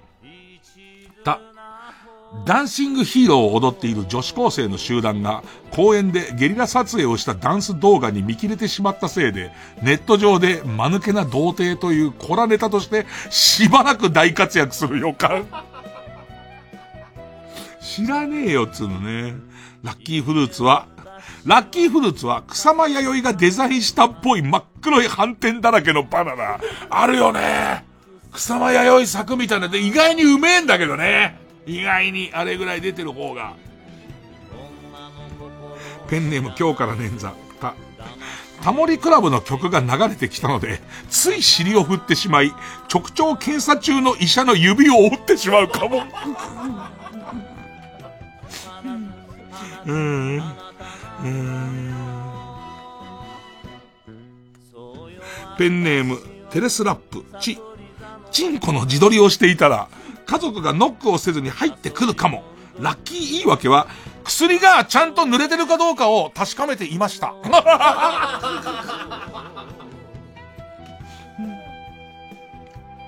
えー、ペンネーム BJ サトル。チ。チューブの大ファンだった中学生の頃、チューブに憧れて作詞作曲した Let's Go 湘南の歌詞カードが出てきた件で、実家の母から、これいるのいらないのと連絡が入るかも。ラッキー自作のカップリング曲は、 Goodbye 茅ヶ崎。ね、これ、あのー、そうね、20代で見つかると捨てがちだよね。でもね、50代ではもう一度聞きたい。50代では捨てるんじゃなかったって絶対思うんだよね。絶対ここで塩漬けしとかなきゃダメなんだよね。えー、ペンネーム、大自然守る。つつぼたせでペアを組む女がザンギエフみたいな外国人をターゲットにしたせいで怖くて金を脅し取れないかも。ラッキーザンギエフはだ。ラッキーザンギエフは同じキャラ同士で戦う時の黄色いパンツのザンギエフ。赤じゃないんだよね。普通の赤のザンギエフじゃない。もうザンギエフ同士だからね。えー、ペンネーム桃口山へ。つ、辻希美のブログを炎上させるためだけに存在している団体に、両親が所属していることを知るかもだ。うーんペンネームジャムおじさんとバター犬って、デリヘル城がブスだったので、チェンジと言ったら、ジョーと体が入れ替わってしまうかも。あれ？あれ？つって。俺いつの間に玄関の外に、あれ？俺がいる、あれ？つって。ペンネーム形状記憶老人。て、敵地に極秘潜入中、突然流れてきた、君はバラより美しいに我慢できず、変わったと叫んでしまったせいで、任務が大失敗。何なのこの基地。タララン、タララーその間、やばいやばいやばいやばいやばいやばいっつって。ああ、君は、てれってってってってってってって、ここまで我慢したのにね。変わった何やつっていう。プサーっつって。えー、ペンネーム BJ サトルテ。テレワークで在宅勤務しているのに、IT に疎いせいでわざわざ出社している上司から、わからねえことがあるたびに、会社に呼び出されそうな予感。最悪だ。最悪。えー、ペンネーム花トレイン。と、トム・ブラウンの表面だけをなぞったバイトの先輩が、あなたが何かを言うたび、ダメーと頭を叩いてくる予感。もう吐きそうだよ。吐きそうだよね。やや、ややロン毛くらいのやつだよね。ややロン毛くらいのやつが、ま、力の加減がわかんねえ感じで叩いてくんだよね。うーん。えー、ペンネームソフィーと双子の姉妹と、父ちゃんの怪奇祝いで行く熱海のショーで、マジシャンに舞台に上げられ、耳元で小さな声で、今から催眠術かかんねえと、お前の母ちゃんぶっ殺すぞ。と言われちゃいそう。怖い。怖い。怖えええー、つって、ええー、つって、グーグー、グーグーっつっちゃうね、俺ね。うん。ペンネーム、時は来たとだけ喋る猫。と、豆板醤に漬け込んだおちんちんを鈴木亜美にしゃぶってもらう大作戦が辛いの大好きだから、辛いの大好きだから、豆板醤に漬け込んだおちんちんを鈴木亜美にしゃぶってもらう大作戦が大失敗。おちんちんをヒリヒリさせたまま、長時間の取り調べ、かも。う ん。ラスト。ペネムベニーモと、特技のちくわの丸飲みを披露しようとするも、するも、完全に裏目に出てしまい、ちくわが軌道にがっちりはまって、息をするために、ほー、ほーと、フクロウの鳴き声みたいな音が出て、コンパに集中できなくなりそう。ラッキーおでんの具は、だし汁。ほーがっちりも上にも下にも行かない感じなんだよね。でも息は、息はできちゃうから、もうそこで固定するしかないじゃん。固定したままとりあえず考えるんだけど、ちょっと呼吸するために、ほー、ほーつって。えー、さあ、対するはこちらです。小島てる、ちょいコア物件カルタ。Come on to my house, my house. I'm gonna give you candy. Come on to my house, my house. ペンネームピストルチョコ。あ、アイスバケスチャレンジが住人の間で未だ流行り続けている。その住人で回ってんだもんね。住人、何度も何度も住人の番来るんだもんね。ペンネームソンブレロ。あ、汗をダックダクにかいている住民全員。真冬なのに、暖房も効いてないのに、何なんだろうね。ダックダクに汗結構寒い日なのに、全員だよ、全員。ペンネームソフィーと双子の姉妹。アレクサって言うと、毎回隣の住民が、何？アレクサ住んでっかね。えー、ペンネーム、じゃがやまりこ。あ、アキラ100%が上の階に住んでいるので、ネタの練習で頻繁にお盆を落とす、落とすので、うるさくてしょうがない。ガンガンガン。ガンガラン。ペンネームドリキャスワット。あ、iPhone で無線 LAN を検索すると、405号室に死体がある、や、307号室の女は前科がある、といったアクセスポイントが出てくる。怖え。アクセスポイントで何を伝えようとしてんだっていう怖さなんだよな。うーん。ペンネームポコヤ火山。あ、あっこにお任せを毎週住人全員で大家さんの部屋に集まって星座で見るという習慣がある。ペンネームウォス10番。あ、あの時の鶴ですと知らないおじさんが毎晩同居を狙ってくる。毎晩なんだよ。コンコンつって。あ、あの時の鶴ですつってもうその場で体入れてくっからね。体入れてくるから、いやいやいやいやいやいやいやいやって知らねえよ鶴とかつって。で、押し出してバタンって閉めて。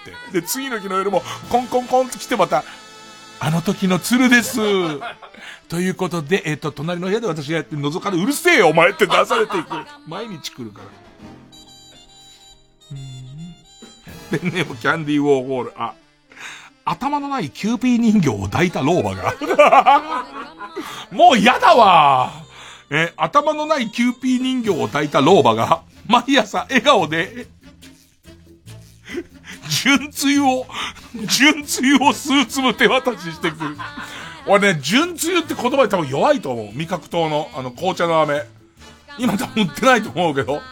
なんか薬みたいなやつに多分入ってんだよ。なんかね、あの、純つ、純つゆ食いてえな本当に純つゆ舐めながら牛乳飲むと、本当にミルクティーみたいにして。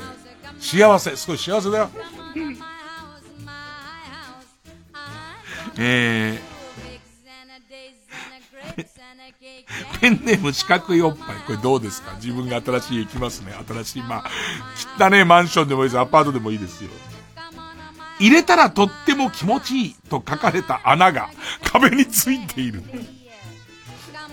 自分の部屋の、もう壁のところに、もうちゃんと、その、入れたらとっても気持ちいいって書いたんだよ。ね。そらさ、入って一週間ぐらいは何とも思わないですよね。何とも思わないですし、もっとや、そんな見られちゃうから上からポスター貼ったりしちゃいますよ。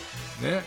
だからある日なんかポスターが剥がれて、夜なんだろう、ちょっとほろ酔い加減かなまあだから、更新の2年間、1回も入れずに入れますかっていうと、入れたらとっても気持ちいいですよ。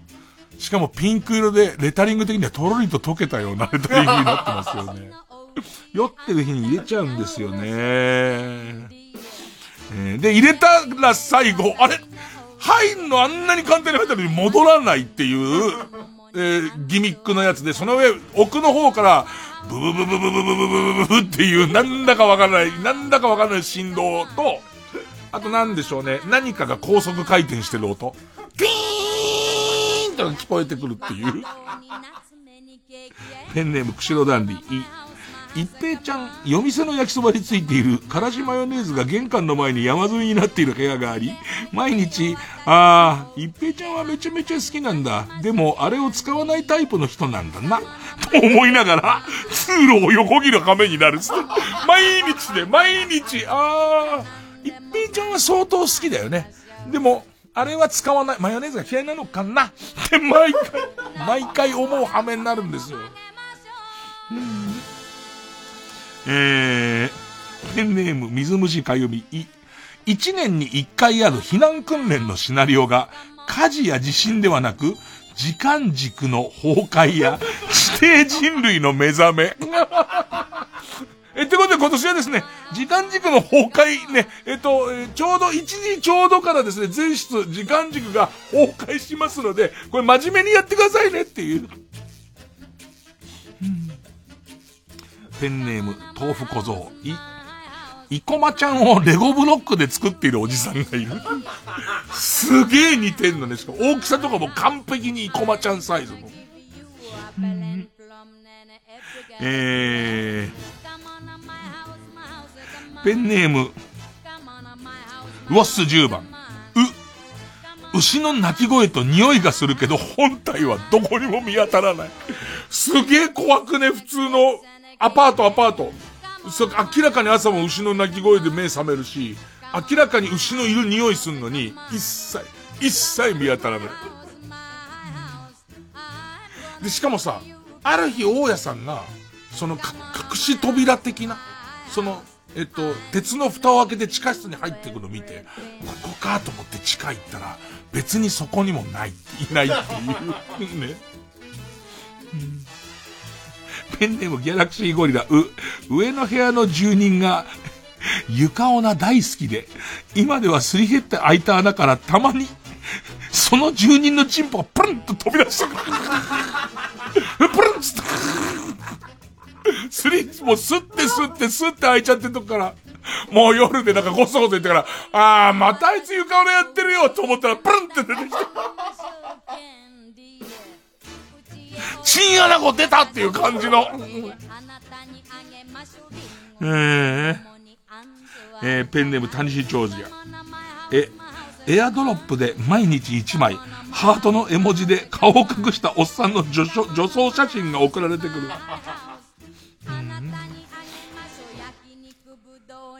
ペンネーム菅ガモン。え、駅から徒歩10分のはずだが、この先に進みたいならわしを倒してから行け。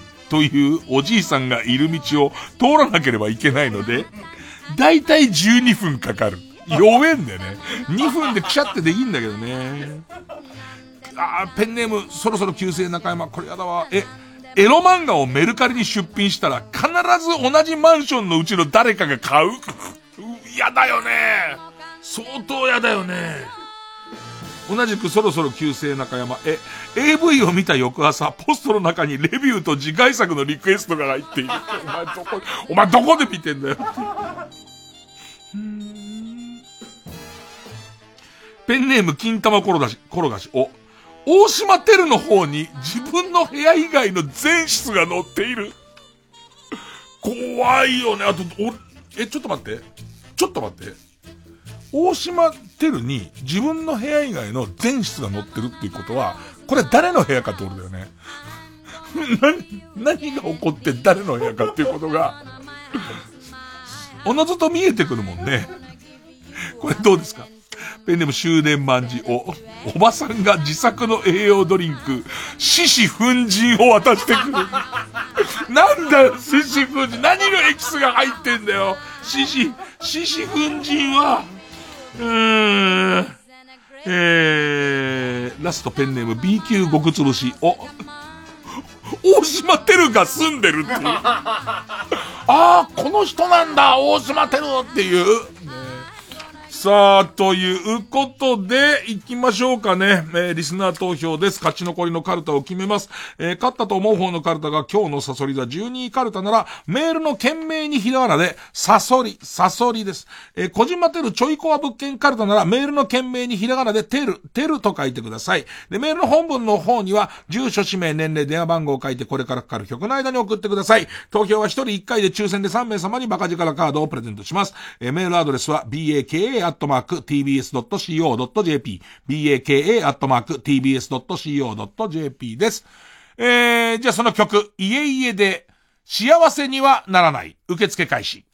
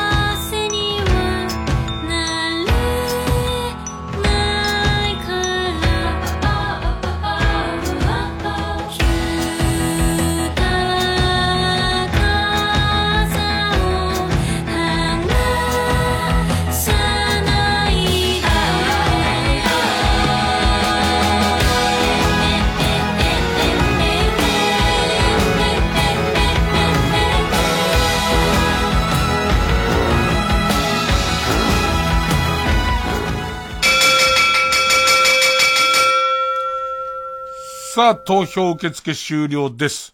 最近、すごい僅差が続く。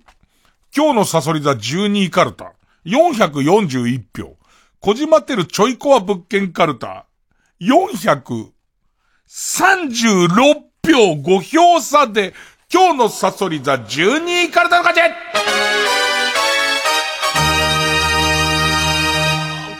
小島テル、俺は気持ちいい穴。気持ちいい穴があるやつ、すげえなと思ったけどなただまあな高木さやの、その、七草がゆが、高木、高木さやが七草がゆ持ってきちゃってたもんね。持ってきたもんね。あの、えー、っと、サソリ座の方。ということで、えー、勝った今日のサソリ座12位カルタはな行に進みます。えー、負けた小島テルちょいコア物件カルタは予選ブロックに戻って、引き続きあ行の募集です。さあ、えー、対するはこちら来週のチャレンジャー。星一つ、クソレビューカルタ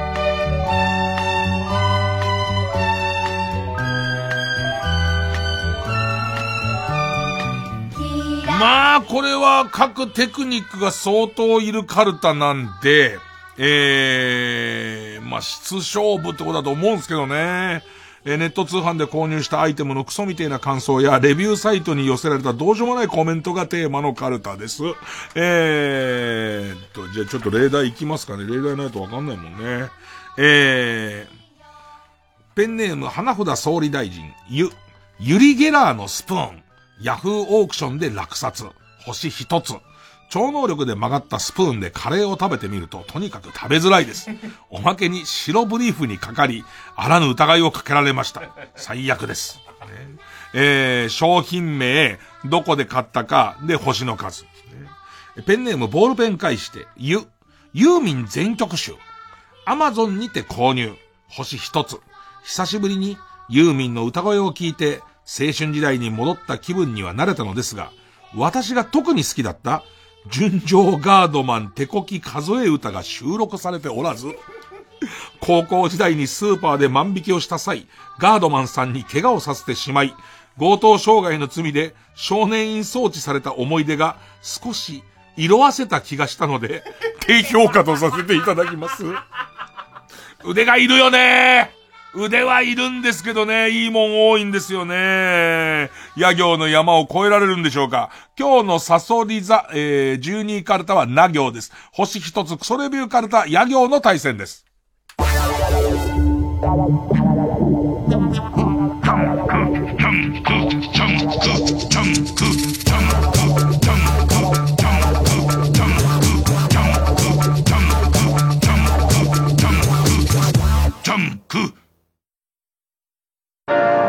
TBS ラジオ協力スタジオアーキタンツ20周年記念公演ブライトステップ ×ATP アーキタンツ2020開催。スタジオ設立20周年を記念して世界で活躍する若手ダンサーと日本を代表するバレエダンサーが集結。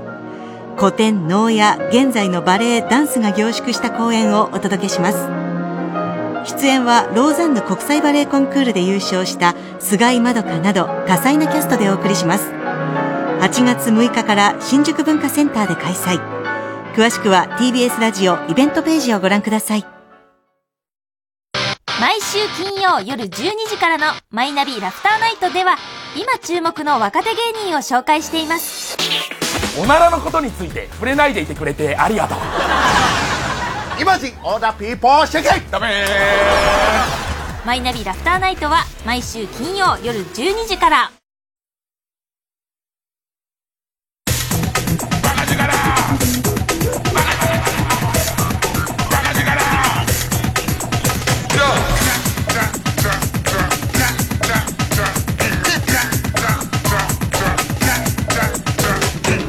月曜ジャンク一丁院光る深夜のバカ力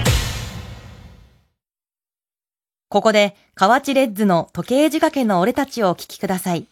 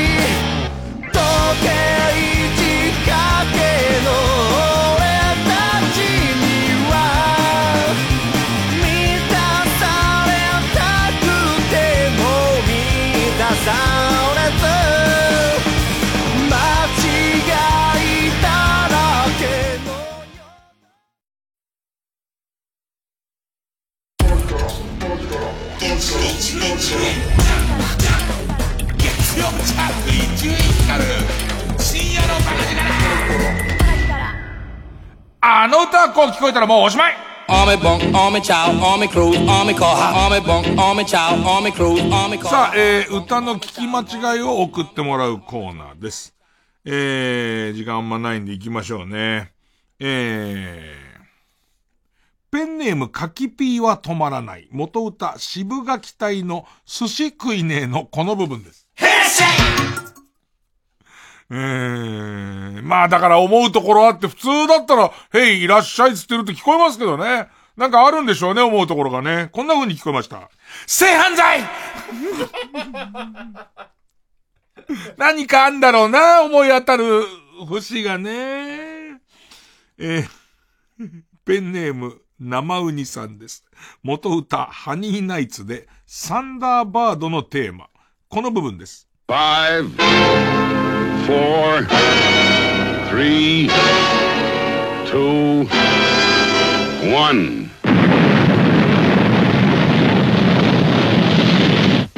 Thunderbirds are go.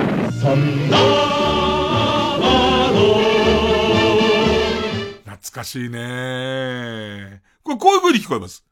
人形劇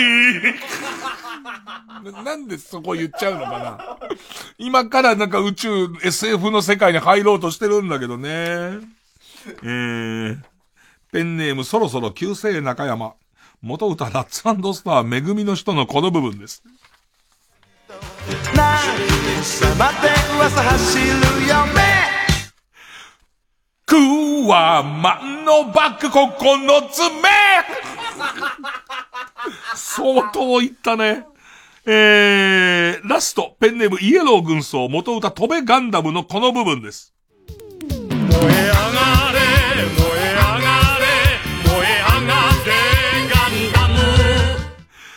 みちょぱかなゆきぽよかよく見たら、ベンガル。結構違う。結構違うけどね。俺結構ダンカンさんとは少し似てますけど、結構違うと思いますけどね。まあ、しょうがないです。聞き間違えちゃったわけだから。どうしても聞き間違えちゃったら、えーその歌詞と元歌を書いて送ってください。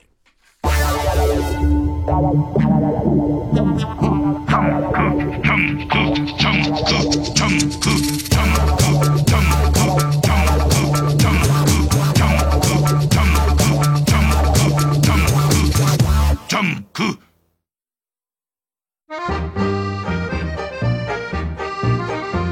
東京大衆歌謡楽団。今年もやります。浅草公会堂。実の四兄弟による追憶のメロディー。今よみがえる昭和を彩った名曲の数々。TBS ラジオ主催東京大衆歌謡楽団春公演。4月2日木曜日浅草公会堂。ただいま各プレイガイドでチケット好評販売中。お問い合わせは M&I カンパニー。03-6276-1144 03-6276-1144または TBS ラジオのホームページイベント情報まで TBS ラジオジャンク。この時間は小学館中外製薬積水ハウス不動産東京神奈川賃貸営業部マルハニチロ伊藤園ホテルズ他各社の提供でお送りしました。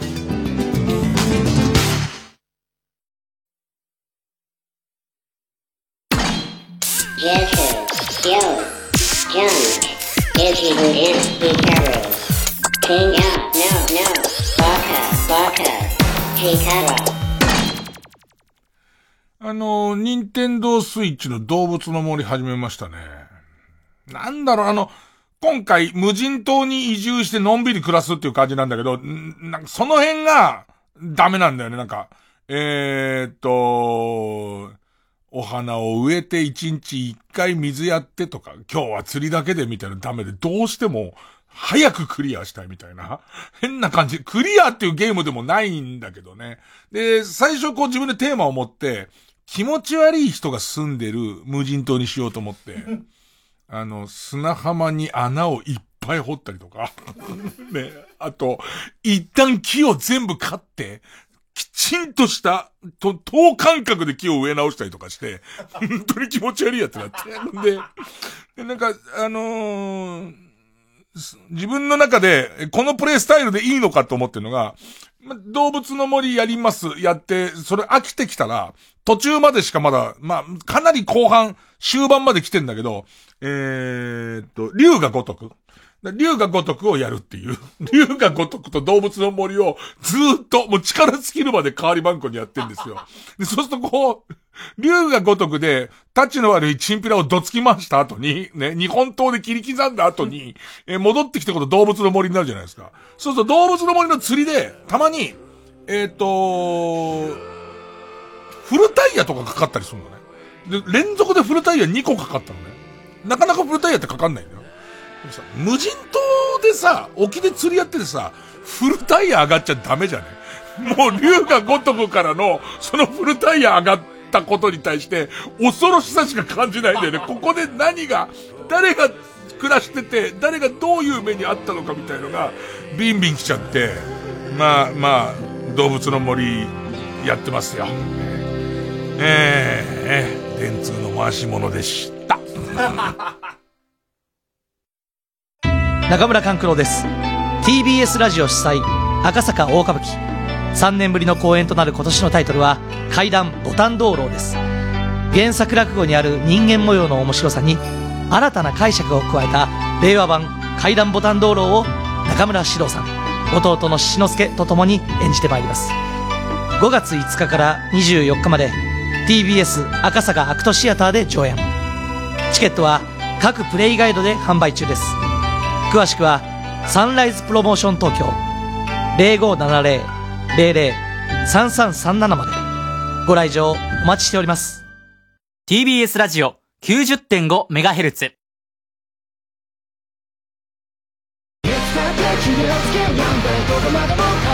千葉雄大です映画「スマホを落としただけなのに囚われの殺人鬼」全国の映画館で公開中です3時です。